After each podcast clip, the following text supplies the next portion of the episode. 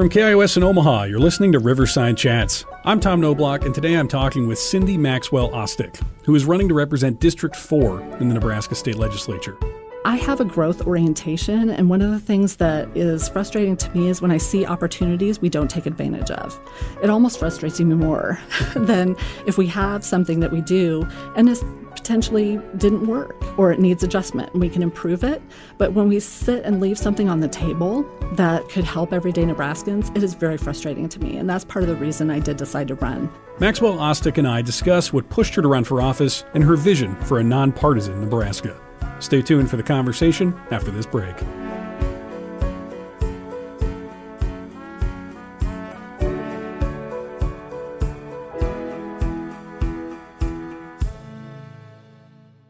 We have a lot of hours of content here on Riverside Chats now. Our backlog has over 100 episodes. We're expanding into live events, and we have an exciting future for the show that we hope to be able to get to you to make the show as good as it can be and to continue to give you the kinds of conversations that you listen for, the reason why you subscribed in the first place, to hear coverage of arts, ideas, politics, whatever it is that brings you here every time, please consider becoming a supporter of the show by making a sustaining monthly donation of $1, $5, whatever you can afford, and really whatever you think the show is worth, which maybe is zero. In which case, ouch but okay. If you are interested in becoming a supporter, please look in the podcast notes. There should be a link in there that you can find that gives you all the information you need. Otherwise, thank you for considering supporting the show, and more, more importantly, thank you for listening. Welcome to Riverside Chats. I'm Tom Noblock. We'll be doing a live recording of an upcoming episode of the show at Benson Theater on September 24th, where you can see me on stage in conversation with the man himself from Mannheim Steamroller, Chip Davis. We'll be talking about his subversive approach to the music industry, the creation of Mannheim Steamroller, and how he's helped build spaces like Benson Theater for Omaha culture to flourish. Following the conversation, there will be an opportunity for audience questions and participation. Check for tickets at kios.org or bensontheater.org. Today I'm talking with Cindy Maxwell Ostdiek, who's running to represent District 4 in the Nebraska State Legislature. In addition to running for office, Maxwell Ostdiek is the president of Rank the Vote Nebraska and serves on the advisory board for Nonpartisan Nebraska. We talk about her political formation, what pushed her to run for office, and her vision for a nonpartisan Nebraska in practice. Here is our conversation.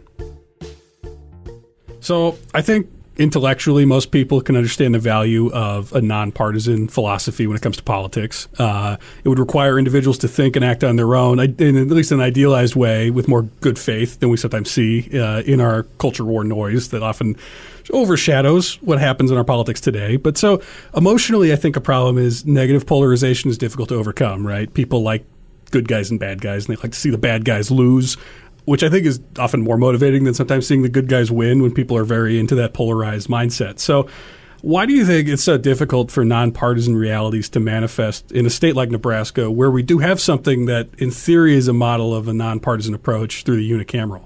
Mm-hmm. Um, well, I would say that it's critical to the success of how Nebraska's government works.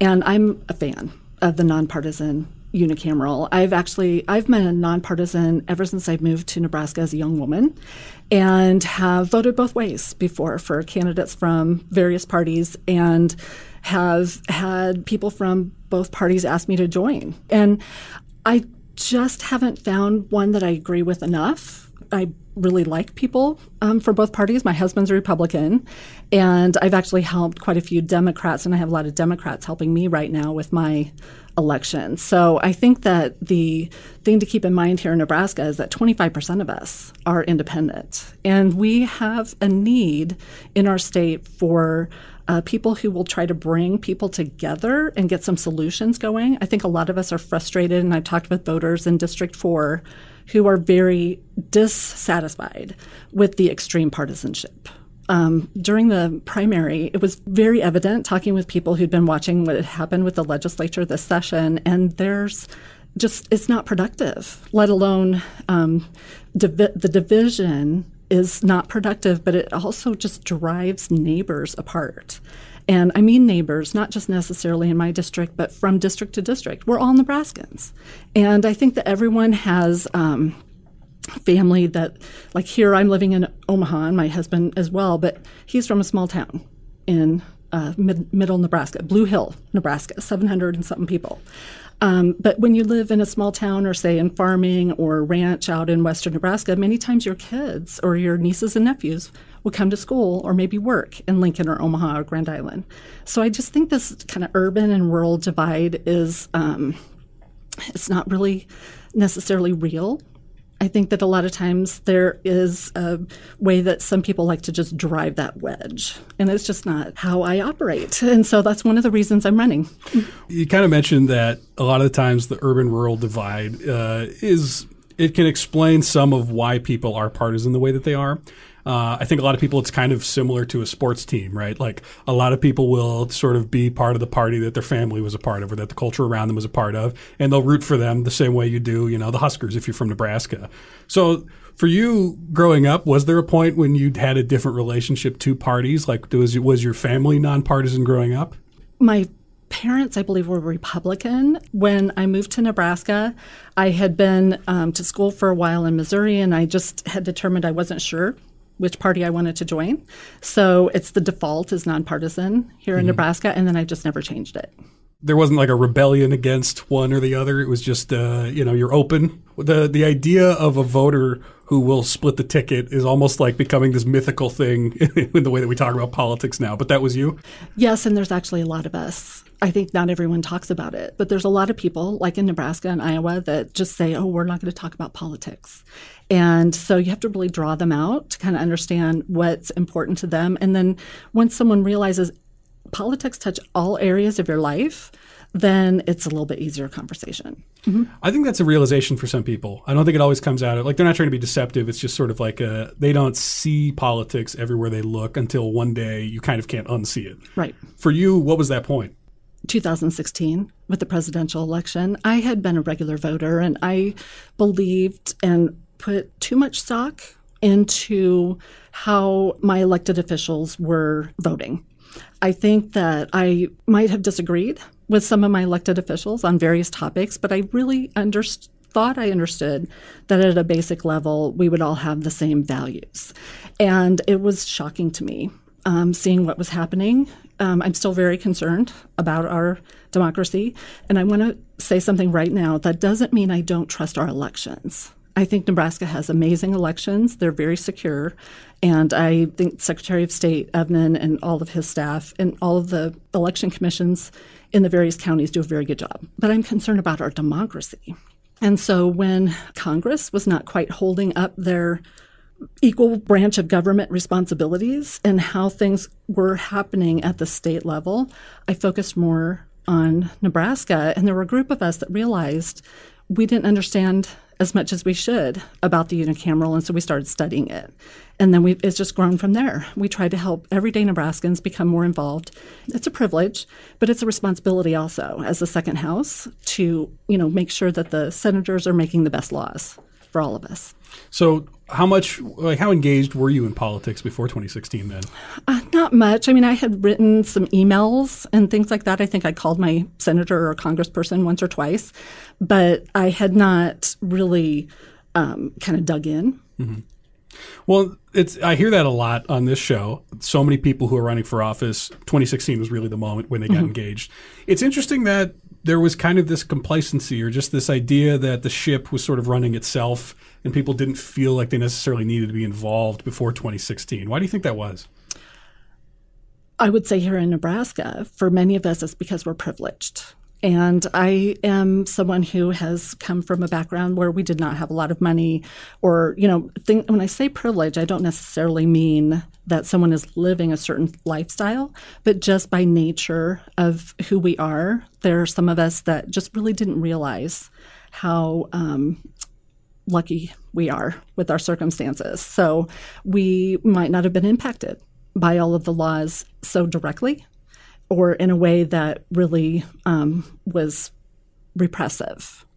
And so I think that a lot of people's eyes are opening to that. And I'm not the best about how to describe it. I'm still learning about my privilege, but I do feel that it is something here in Nebraska we need to be paying more attention to and highlighting that we have neighbors from all backgrounds. And I wish we had more representation in Nebraska of women first, uh, younger people, people that are, you know, of various religion or, you know, black, indigenous, you know, other people of color, disability, LGBTQ, I mean, just name it. I think we need more diverse representation so that we'll have better laws. If you're just joining us, I'm talking today with Cindy Maxwell Ostdiek, who's running to represent District 4 in the Nebraska State Legislature. Join the conversation on social media or call in with what issue is on your mind in a brief voicemail to 402 881 0089, which we may play in one of our upcoming shows.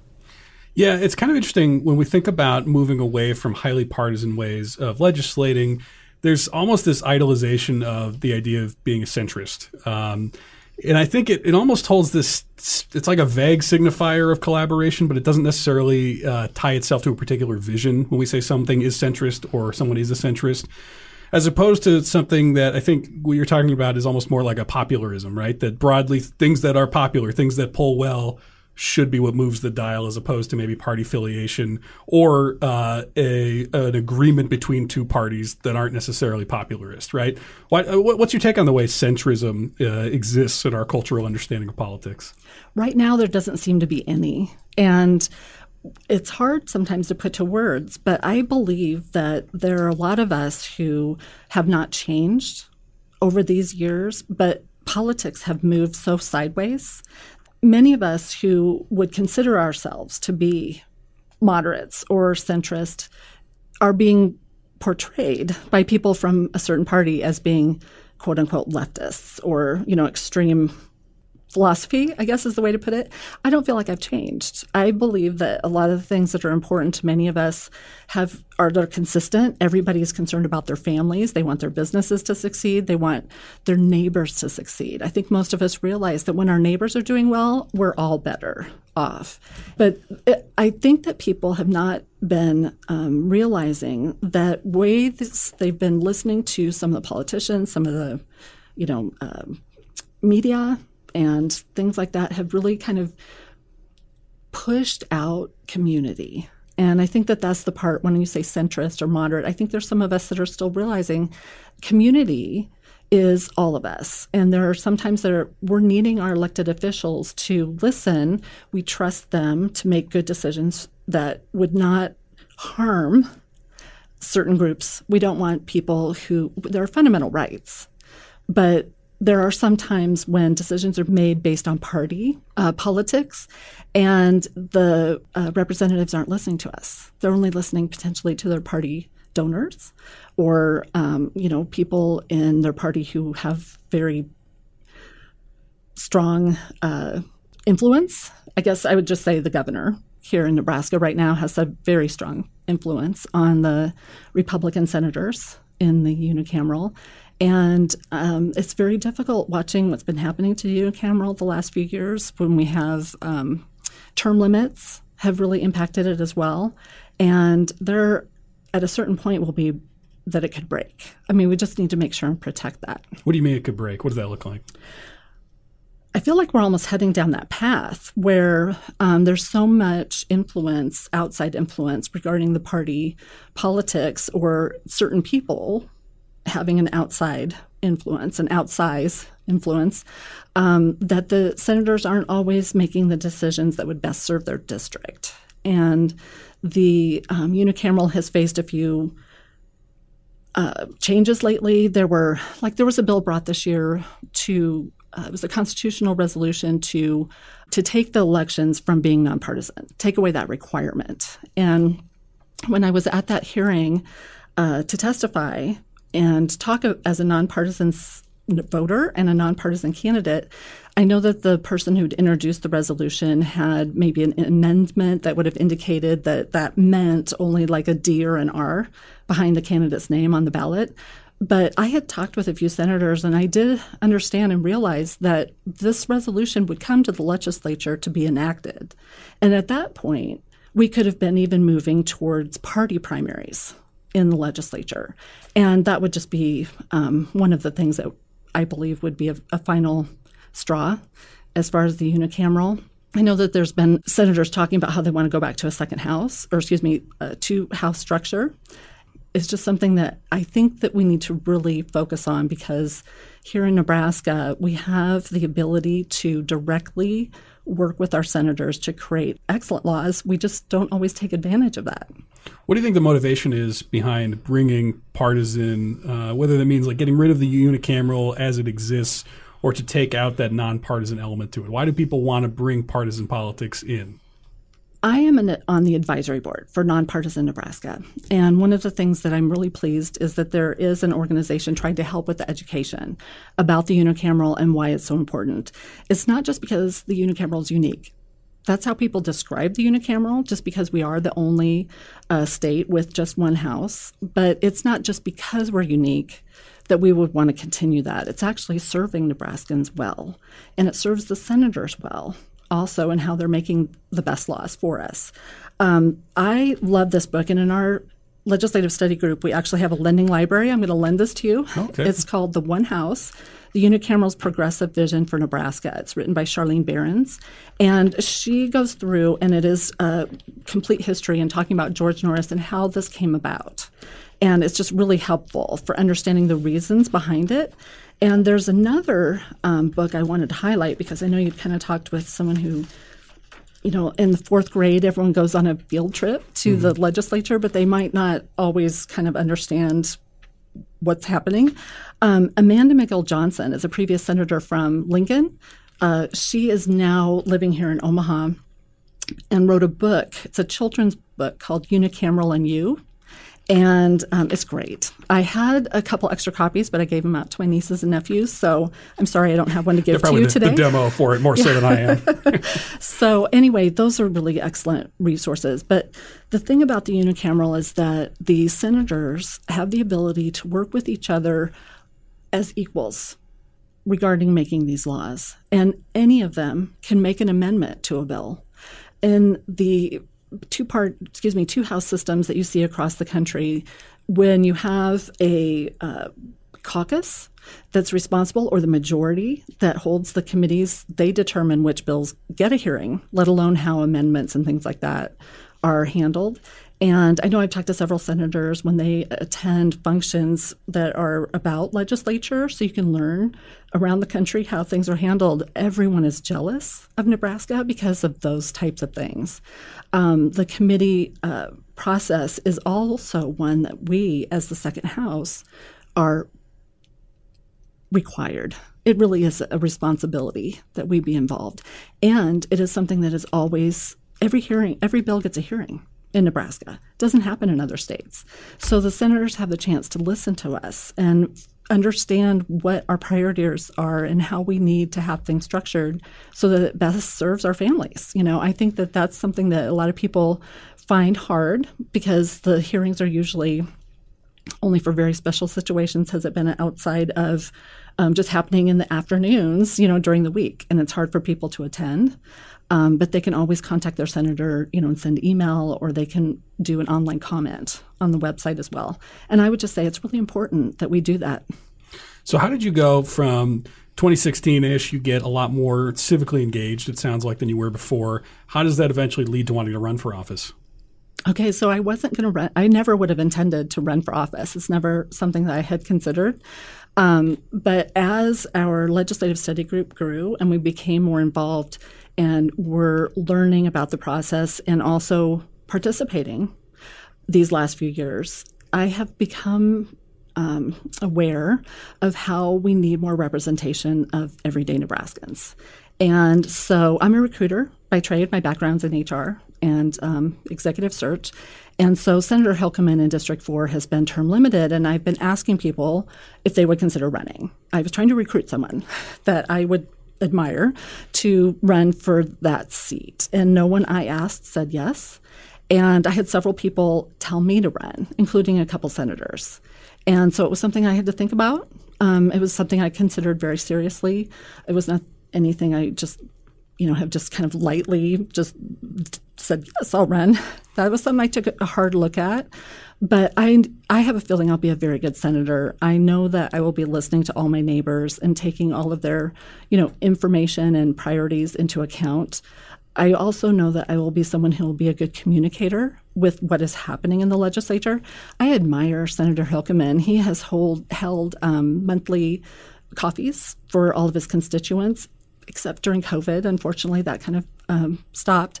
But he would bring in people to speak that had expertise, you know, like someone from the corrections division or another senator to talk about one of the bills that they were introducing.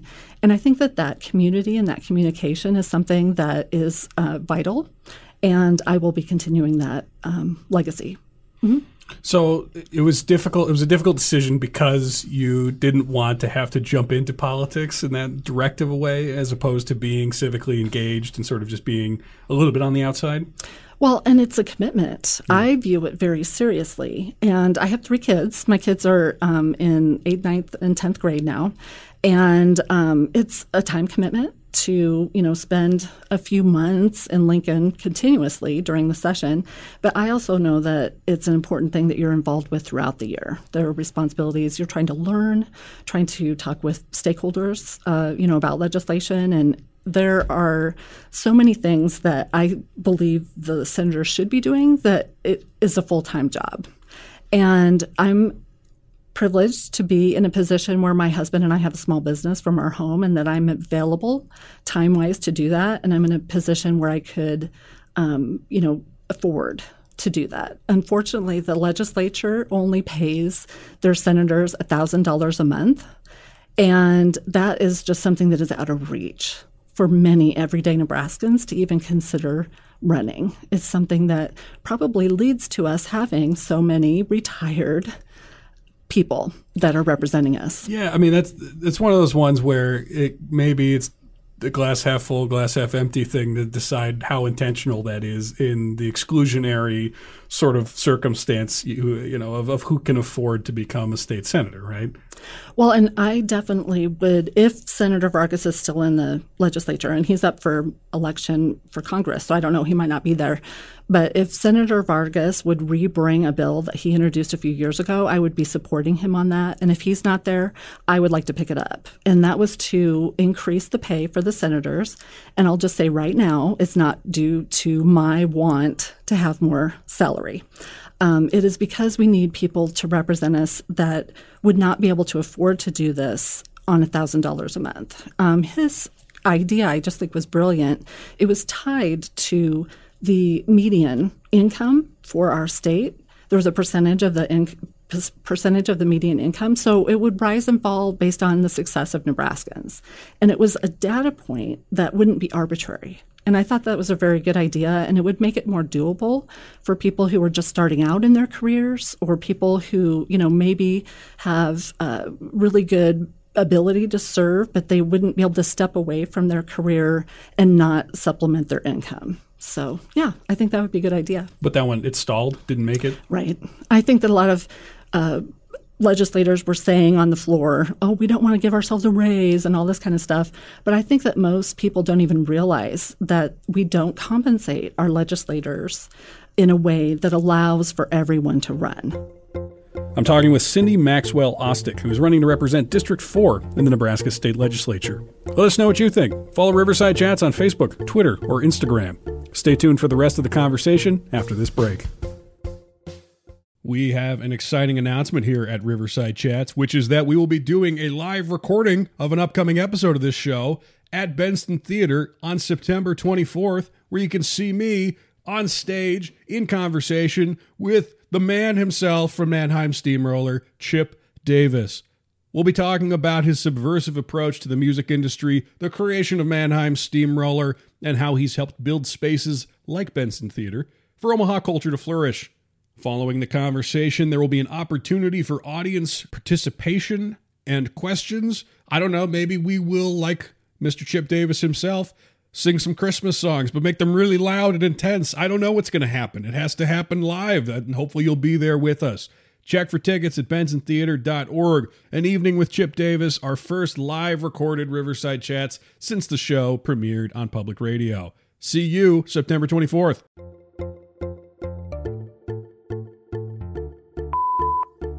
Hi, I'm responding to the question about how long do you think a mayor, um, how often should they be in Omaha? I think the mayor should be an ambassador for the city and to travel and to leave, um, not all the time in a reasonable rate, but I think the big issue has been that our current mayor hasn't been present. So when you don't have relationships in a community and you don't show yourself being genuinely present, not just showing up at press conferences, I'm talking about being a human being in space. When you build rapport and you are present, people aren't counting how many days you aren't present. When numbers come out that you haven't been around and that you don't plan on being around, then it really makes folks think like, well, what are you even here for? And I feel like that's the big issue that we're having with Mayor Stothert is it's really about the quality of the time that you input and when the people of your community are suffering, yet you're often Italy, it's less to do necessarily with how much time and more to do about the quality of time spent and the work that's done while it's here. Uh, thank you. And welcome back to Riverside Chats. I'm Tom Noblock. Remember, you can check out the backlog of Riverside Chats episodes wherever you get podcasts. Subscribe on Apple, Spotify, Stitcher, or whatever your favorite app is. And while you're there, please leave us a review. Today I'm talking with Cindy Maxwell Ostdiek, who is running to represent District 4 in the Nebraska State Legislature. Here's the rest of our conversation. It seems like, uh, certainly in terms of just the concept of representation, that a representative body should look like the body of people, like the populace, mm-hmm. right? And that doesn't really happen uh, nationally or at a state level. And I don't know. Sometimes I wonder how intentional it is that basically it's easier for a certain group that's used to being the kind of people who run for office to sort of keep it that way. That change is scary. You don't know if that's going to hurt you in some way, right? I'm not sure if it's intentional, and I'm trying to be an optimistic person and say that it's potentially not intentional and it's just because it's being overlooked. But for example, we only have less than 30% of our senators are women in our legislature. And if the uh, women who have kids with daycare and those types of things can't swing it, that, you know, gives us more men. Right. so I think that that's one of the issues that we just really need to take a look at. Mm-hmm. So, as far as your specific campaign here, you've got several pillars of sort of basic tenants uh, on your site, one of which is Nebraskans deserve good wages, inclusive policies, and affordable child care all of which, uh, interestingly, are kind of controversial in terms of implementation, right? Mm-hmm. When it comes down to actual policy. So, how do you deliver on that? What does it look like? Good question. And that is one of the things that I'm really excited about is that I will roll up my sleeves and get to work with the senators to try to get that compromise. I there have been so many good uh, pieces of legislation brought by various senators over the last few, years, and I watched the legislature closely. In fact, I am one of the people that helps record it for our study group. Um, lots of people don't realize that the legislature is streamed live and the Nebraska Public Media just that's it. It's just live. There's no recording of it to watch later. And that is something that a lot of Nebraskans then would miss out because not everyone has cable anymore. Most people are just watching on their, you know, device. And so when they get off work at night, they're only catching the highlights that might have been, you know, in the news or people tweeting about it or something like that. So what we do is we record the legislature, the floor proceedings, as well as the committee hearings. And the hearings all happen at the same time. Uh, every day there's several hearings happening at the same time, and we record those because if you are watching one, you can see what was happening in the other. And it's actually something that I wish the legislature had taken up. There was a bill by Senator Brewer, LB 777, which would have um, had the Nebraska Public Media digitize and archive all of the recordings of the floor proceedings and committee hearings. And that would have helped everyday Nebraskans as well as the senators. The senators don't understand or know what's happening in all the different hearings when they're in their own. And I know that the transcripts and the people at the legislature are amazing that work there, the clerks and everyone who's transcribing, but they take a long time. And so a lot of times senators might not even realize how their uh, constituents are feeling on a certain bill. So I think that that would be an important thing. And when I talk about these pillars, part of it all plays into that because if you have everyday Nebraskans giving their input, hopefully it wouldn't be as controversial that we address some of these issues because they are important to Nebraskans. And I just think that the senators really need to realize that we do want them to help growing families, help our businesses thrive so that they could attract you know, people um, who will be talented and stay in Nebraska. Unfortunately, we have too many people leaving, and we want to make sure and attract people to our state so that we can grow. Our businesses need more employees. We are very um, difficult time. Actually, unemployment is too low. Yeah, I've seen that said, and obviously, brain drain is something that comes up a lot when we talk about the future of Nebraska, what it looks like, what exactly are the causes, is something that not everybody agrees on. Um, so one of the uh, other issues that you have that I think ties into brain drain is education. Mm-hmm. So you've written on your site that history, science, and critical thinking are key priorities for a healthy, thriving, inclusive Nebraska that serves all students. Mm-hmm. So when I think about that, I, ha- I feel like we have to consider Republican gubernatorial candidate Jim Pillen's pledge to impose some degree of censorship on ideas that he kind of struggles to define, but finds un-American and worth legislating.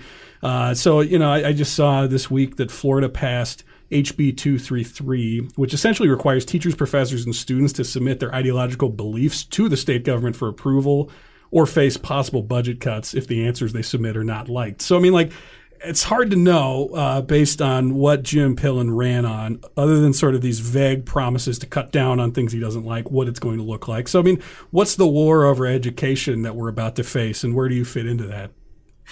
How long is this podcast? I, this is one of the things, and I would just say it at a very basic level. We have amazing schools in Nebraska, and I have um, I support all schools in Nebraska. Um, my I'm not religious, but my family, my husband, all my nieces and nephews, they're Catholic, and so all of my nieces and nephews attended Catholic school here in Nebraska. So I support those schools. I my kids attend public. I support public schools all of the teachers that are working with our students need to be trusted with their expertise. And it is something that unfortunately I think some of the politicians or, you know, candidates haven't been listening to the actual teachers as far as what is best for their students. Now, I think that there are rules and um, guidelines that w- all of our schools should be following, and I think that there are you know standards that we need to adhere to. But when you talk about censorship and you talk about excluding or shaming or not respecting the dignity of our students or our teachers, then that is not going to be good for our state. It's not it's nothing that will help us to grow our economy. It will be nothing to help us grow our democracy either. Well, these I mean, so this idea of what Jim Pillen calls critical race theory, but seems pretty nebulously defined uh, you know, it's interesting that it's not really being met with much pushback, right? This idea that we're going to censor what we consider un-American. A lot of what sounds very McCarthy-like, right? Yes. But it's not really being called out for being that way, right? It's just sort of like, well, I guess that's just the Republican, uh, you know, platform right now. I think that there are some Republicans that are speaking up about it, and I am, you know, very happy that they do. The and the whole definition of critical race theory isn't necessarily what you read in the dictionary because everyone has co-opted it to you know kind of fit their own narrative. What i think everyone is talking about is true history and actually addressing some of the things that have happened in our history that we want to make sure don't happen again. I'm a 50 something year old person. I kind of hate to say that on the radio but um, i attended a school and did not know very lots of uh, issues, lots of um, events and things were not covered in school that they do cover now. And I think they could even be doing a better job now in covering some of the history that we didn't learn about our indigenous um, uh, situations as far as, you know, our black neighbors across the country, when we talk about slavery, when we talk about the after effects and how it's still affecting our communities today. I think that these types of things are important. And I know that our students will do better if they are actually learning the truth. Well, yeah, I think it, it, ties back to what you were talking about, which is 2016 was a moment of sort of a lot of people shaking out of a complacency that things were all just going fine, right? That the ship is running itself. We don't necessarily need to be that uh, watchful, right? That it's all kind of okay. And I think when, when you get this idea that we need to now legislate and ban things that are critical of the country or that show an ugly side or even show things that have been uh, where there's been progress that's been made, right, to extend the idea of who's even a person, right? Like that's come a long way over the course of American history, and so you can view that as kind of like, okay, well, I guess that's the process working, right? Like that's that is maybe progress happening, or you can say this paints America as evil, and we need to ban those books that say that. Uh, and I guess what I'm getting at is when you're not allowed to criticize a country, certainly that's a way to ensure that there's that kind of complacency and that lack of participation in who has a say in what the country is going to look like going forward, right?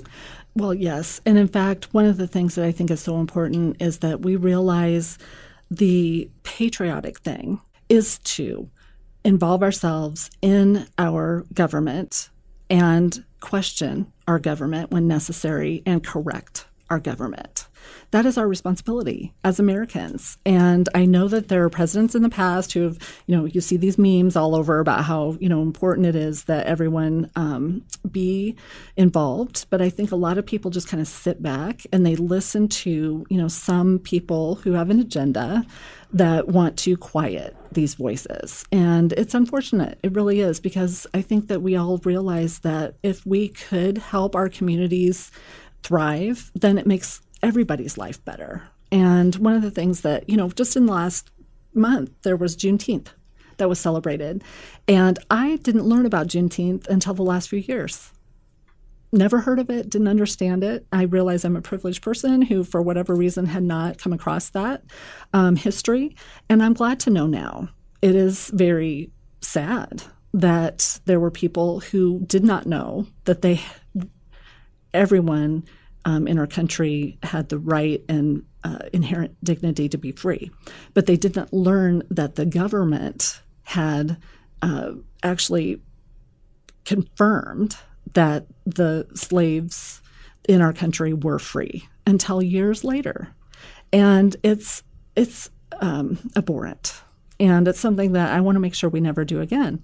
And it is not something that we should have any uh, personal shame about. I think a lot of people are worried that we would be teaching kids to be embarrassed of their um, you know, upbringing or something like that. It's nothing that we could have had control over in the past. It's happened, it's in the past, but we can do better going forward. And I think that that's important. Another pillar of your campaign is fair, equitable tax policy. So, what does that look like for Nebraska? that's another topic that could take hours. And I think that there's um, a lot of ways we can come at our tax policy in Nebraska. I'm from Millard. So in the last few years, we had a levy override because I'll just talk about schools, for example. Everyone talks about property taxes. Property taxes are important and they are high. I have people in my district that many consider, you know, like District 4 is West Omaha, and they consider, you know, our district to be well off. But there are many in our district on fixed, in, fixed incomes, and it is difficult to swing these taxes on top of all the other rising prices. And um, so I don't want to forget that. In Nebraska, our property taxes are impacted by how the state either funds or doesn't schools, for example. Um, our TEEOSA formula is the one, it's like some abbreviation for how our schools are funded across the state. That has never really been fully funded by the state. And so each district must raise those additional dollars. We all want good schools. I have not talked to one voter who wanted to not have good schools in Nebraska. The I um, want a bad school lobby right. does not exist. Okay. and we should be proud we have good schools in Nebraska, but it does take money. And, you know, we need good facilities. We need good uh, curriculum. We need to pay our teachers well. It isn't um, something that I think is controversial how to pay for it becomes the question. And in Millard, we actually were short. There were um, difficulties in meeting the needs of the budget. And so, as a community, we voted to override the levy and make additional money available from our property taxes so that the school could do what they needed to do for our students. And when we went through that process, I think a lot of us learned about that formula and how it hadn't been funded. So I've watched that in the legislature, and it comes up every year property taxes, property taxes, property taxes. It's the main topic. And I was so interested this year that Senator Walz from Fremont She's a Democrat. She's the chair of the Education Committee. She had a bill that would have addressed the formula and how it would be funded. And then there's a companion piece by Senator Lindstrom. He's a Republican here in Omaha. He had a companion piece that would have addressed the property tax side of it. And so together, these two bills could have addressed some of this issue. And I didn't agree with all of it, but I think that it was a good start. And I'm sad that the legislature didn't take it up and seriously consider it. They could have worked together and amended it to improve it and then passed it to hopefully help everyday Nebraskans with their property taxes. Um, so, those types of things, I think I would be um, involved with trying to move forward. Well, it sounds like you also bring an awareness as someone who just follows the legislature as closely as you do. I don't know that a lot of people can offhand just name a lot of legislative bills that didn't go forward in previous years. So it sounds like you're really interested in building off of what you're seeing work and not work, as opposed to having to sort of figure out what is going on when you get in there. Right. And I think there's a lot to learn. I've been um, actually trying to learn as much as possible uh, before I'm elected. One of the things that I think is different about me is that I don't know if you've ever talked to anyone who did uh, assessments by the Gallup organization or mm. Selection Research Inc. Um, I have a growth orientation, and one of the things that is frustrating to me is when I see opportunities we don't take advantage of.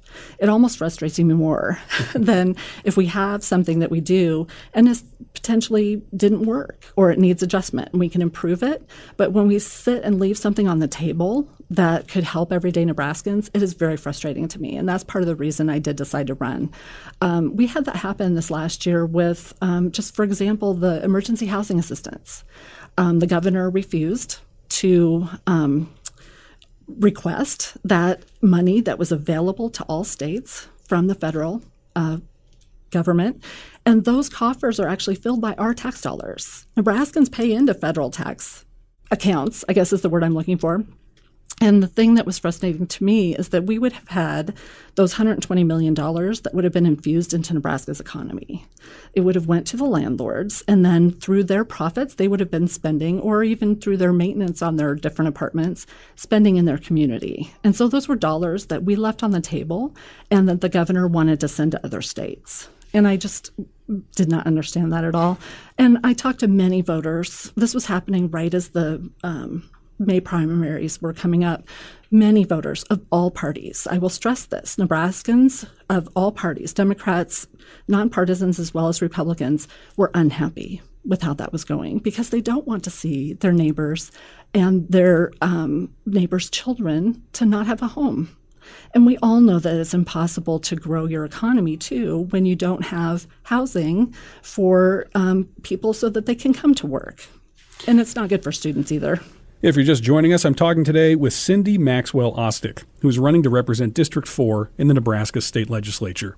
Join the conversation on social media or call in with what issues on your mind in a brief voicemail to 402 881 0089, which we may play in one of our upcoming shows. And you know, there's just some basic elements as well. Like you've got clean air, clean water, clean energy, which I think I talk about it a lot on this show, and I find it one of the most infuriating elements of Nebraska politics that this becomes politicized as if like if you care about the environment, then that makes you liberal, which makes you not, I don't know, like a, uh, enough of a Nebraskan to be worth listening to. I feel like sometimes you hear that come from mainstream Republicans coming here. So, in terms of doing this, I know Senator Megan Hunt has said that there just aren't enough votes for the legislature in Nebraska to meaningfully enact statewide climate legislation. Mm-hmm. And something like that, you know, I don't know, like just I, it's hard for as someone who thinks existential risks to humanity and you know, like having a livable ecosystem is probably worth our time and attention. To hear something like that is one of the things that I hear a lot of young people say, you know, makes them not really think Nebraska is worth staying in, not worth investing in, not worth uh, really feeling like they identify with. So, I mean, like, what is the future of le- legislation for climate change? Because we, we know it's happening. I think I think that everybody there probably agrees that that's happening now, right? But is is there a real path forward? I think there is, and so it is such a big topic. And I believe that most of us grew up understanding conservation, right? And it's become a controversial thing regarding um, taking care of our uh, climate and our environment. And that is too bad because it would be good for our business and for our farming and agriculture and ranching that we have a good environment. Um, one of the things that I've really been following is how the Lincoln, the city of Lincoln, has a climate action plan that they implemented. I think Omaha is actually moving forward with one as well. And I had wished that they had done that in the legislature. I will vote to move forward on a climate action plan. And if no one else brings it, I'll bring my own. I would rely on the scientists and the experts to help us in determining how could we at least get started on this because we are behind the curve. And um, our young people watch how the um, climate is changing and they understand and they're seeing the different signs about how it's accelerating the change is accelerating and they they know they've learned this in school. They understand the science that if we don't address this by a certain point things tip and it's going to be you know exponentially worse. So i have kids in middle school and high school and they ask me about this like what happened in the legislature? Did they do this or are they looking at that? And they have various ideas and i think that we just need to recognize that everyone has um, not everybody, but most of the senators even have kids or grandkids and would want their future to be secure as far as the environment. And then, as, if we're talking about clean water, I have followed the uh, situation in Mead closely. I attended a um, information session there last summer. They invited um, people in the community to come, and there were uh, experts from UNMC. Um, there were people who were talking about how this was impacting their lives, you know, residents in Mead. And there was a young family talking about their children and how they were not only using bottled water to, you know, cook and have um, something for their kids to drink, they were worried about having their children bathe in the water because of how it could impact and be absorbed. And I understand, I think that family has moved. And I think they had a hard time, and I'm not even sure whether they were able to sell their house. Um, we went to a farm, there was a gentleman there who invited everyone at that session to come to their farm, and they let us see their pond that had died. And this was a family that was very proud about their farm.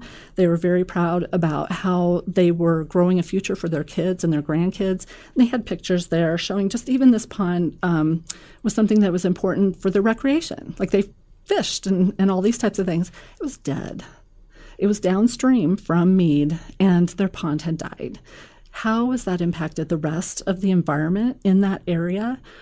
They're trying to figure it out. And I know that UNMC and some of the other scientists, and there was a woman from UNL who um, studied bees um, and beekeeping and the environment, and she was kind of the person who uh, saw the signs. It was like a what's the saying, the canary in the mine type of situation. And I know they've been following it closely and trying to do more studies.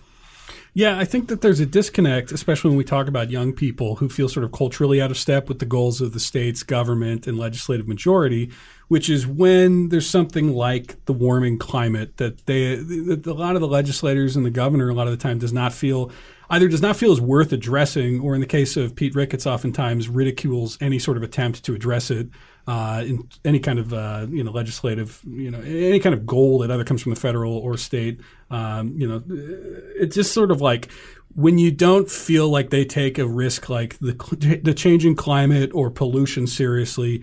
When something like Mead happens, I think a lot of young people struggle to sort of trust that adults are in the room taking care of it. And I think there are a lot of good people who are working at the state level to try to make sure something like that does not pollute the groundwater for the whole state. But it's just sort of like, do you, I mean, I guess my real question is, do you have a message to younger Nebraskans who feel so culturally out of step and feel like it can be difficult to trust the government when they're sort of told, all right, well, things you care about, like a livable biome mm-hmm. 50, 60, 70 years from now. I don't care about that. That's not my priority. If you're young and that's sort of the message you're getting from the government, what are you supposed to do? How do you get invested? How do you trust it?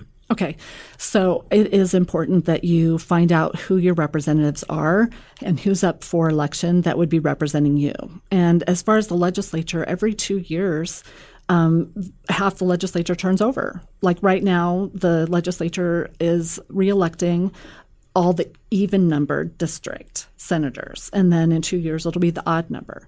If you are in a district where you're represented well regarding what issues are important to you, including the environment, find someone else who's running in a different district and help them. We have an excellent number of people in Nebraska who are registered to vote, but unfortunately, not enough people exercise that responsibility.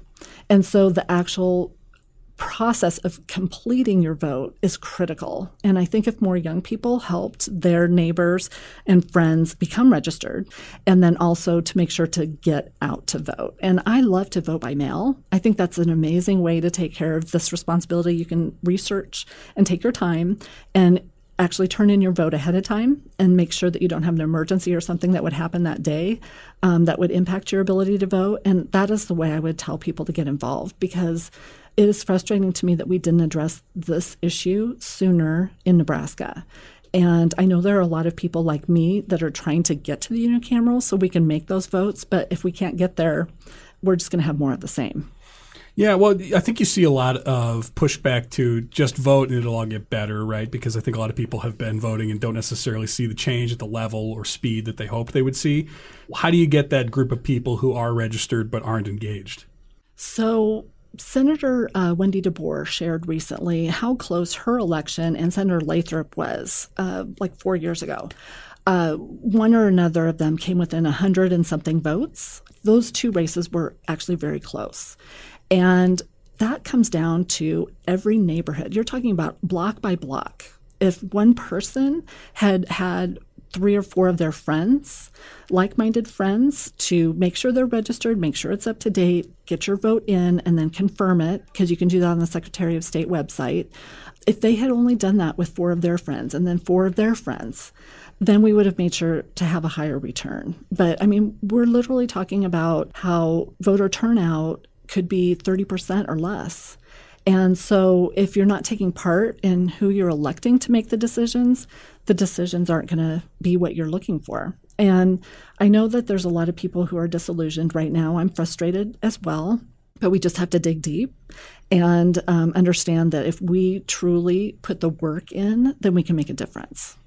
So, for people who want to learn more about your campaign, anything we, we didn't have time to get to today, or I know we talked about complicated issues where there is a lot more depth, where maybe they want to talk to you and have that six hour conversation, oh, sure. uh, where should they go? Sure. Um, and I'm happy to talk with anyone um, directly. My contact information is at cindyfornebraska.com. And again, I'm Cindy Maxwell Ostdiek, and I'm an independent. I'm running for Legislature District 4, which is West Omaha. I have three kids, I have a husband, we have a small business, and we're really trying to work to make Nebraska a good place for everyone to grow their families. Mm-hmm. Well, thank you. It's been great to get to know you, your vision, and uh, at least an alternative vision of what does it look like for a nonpartisan Nebraska. So thanks for being mm-hmm. here today. Thank you. I appreciate it. It was fun. Riverside Chats is a production of KIOS 91.5 FM, Omaha Public Radio. The show is produced and edited by Courtney Bierman. Our original music is written and performed by the real Zebos. Our artwork is done by Ben Matukowicz. Remember, you can find the backlog of all of these conversations wherever you get podcasts. Subscribe today and please leave us a review. As always, thank you for listening. I'm Tom Knobloch.